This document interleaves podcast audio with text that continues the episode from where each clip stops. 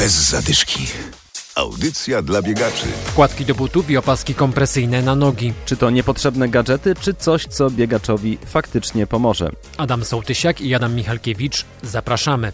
Dziś porozmawiamy o nogach. Dobrze dobrane obuwie to podstawa.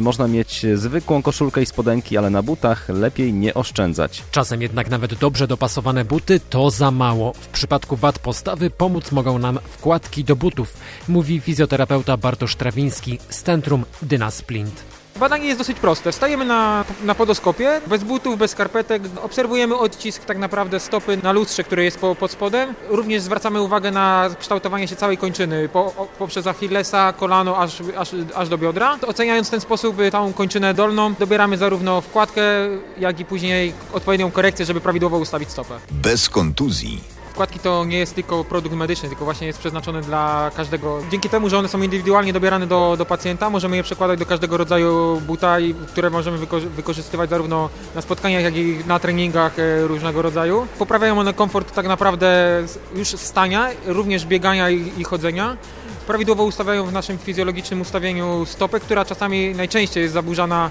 przez nieodpowiednie użytkowanie w trakcie całego naszego życia. E, wkładka jest specjalnej termozgrzewalnej pianki, która pod wpływem ciepła dokształca się do, do, do stopy. Najtańszą wkładkę dla osób dorosłych to jest 190 zł, najdroższa 240, w zależności od tego, co stwierdzamy na badaniu i zalecamy.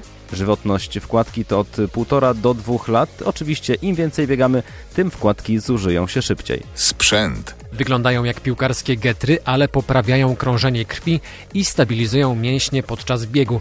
Tak przynajmniej twierdzą producenci. Mówiliśmy dziś już o wkładkach, teraz czas na opaski kompresyjne na łydki. Michał Radko. To jest produkt kompresyjny, jak wiadomo, że mm, każdy może mieć jakieś problemy z krążeniem żylnym, a właśnie skarpety kompresyjne idealnie poprawiają to krążenie oraz stabilizują mięsień podczas biegu, dzięki czemu mięsień nie, nie wibruje, nie drga i przez to nie dochodzi do mikrourazów włókien mięśniowych. To powinniśmy używać na każdym treningu, na każdym biegu, nawet takim krótkim na 5 km, czy to jest raczej dla osób, które dłuższe dystanse praktykują?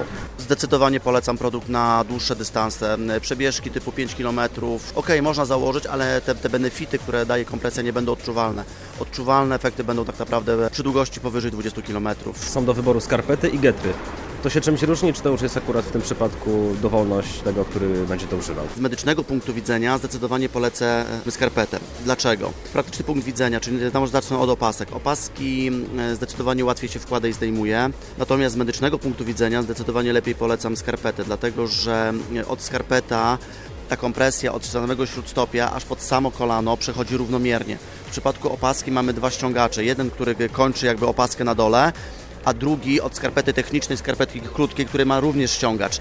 I tutaj może dochodzić do małego zaburzenia krążenia, więc z regeneracyjnego punktu widzenia zdecydowanie lepiej skarpety.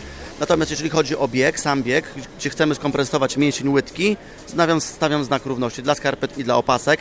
Natomiast ważna rzecz, nigdy nie traktujemy opaski jako regenerację po biegach i regeneracyjnie możemy stosować tylko i wyłącznie skarpetę.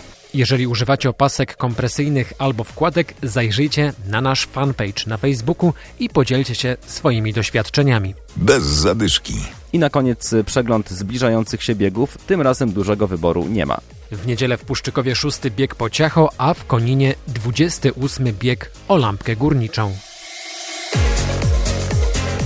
Bez zadyszki. Audycja dla biegaczy. Znajdź nas na Facebooku.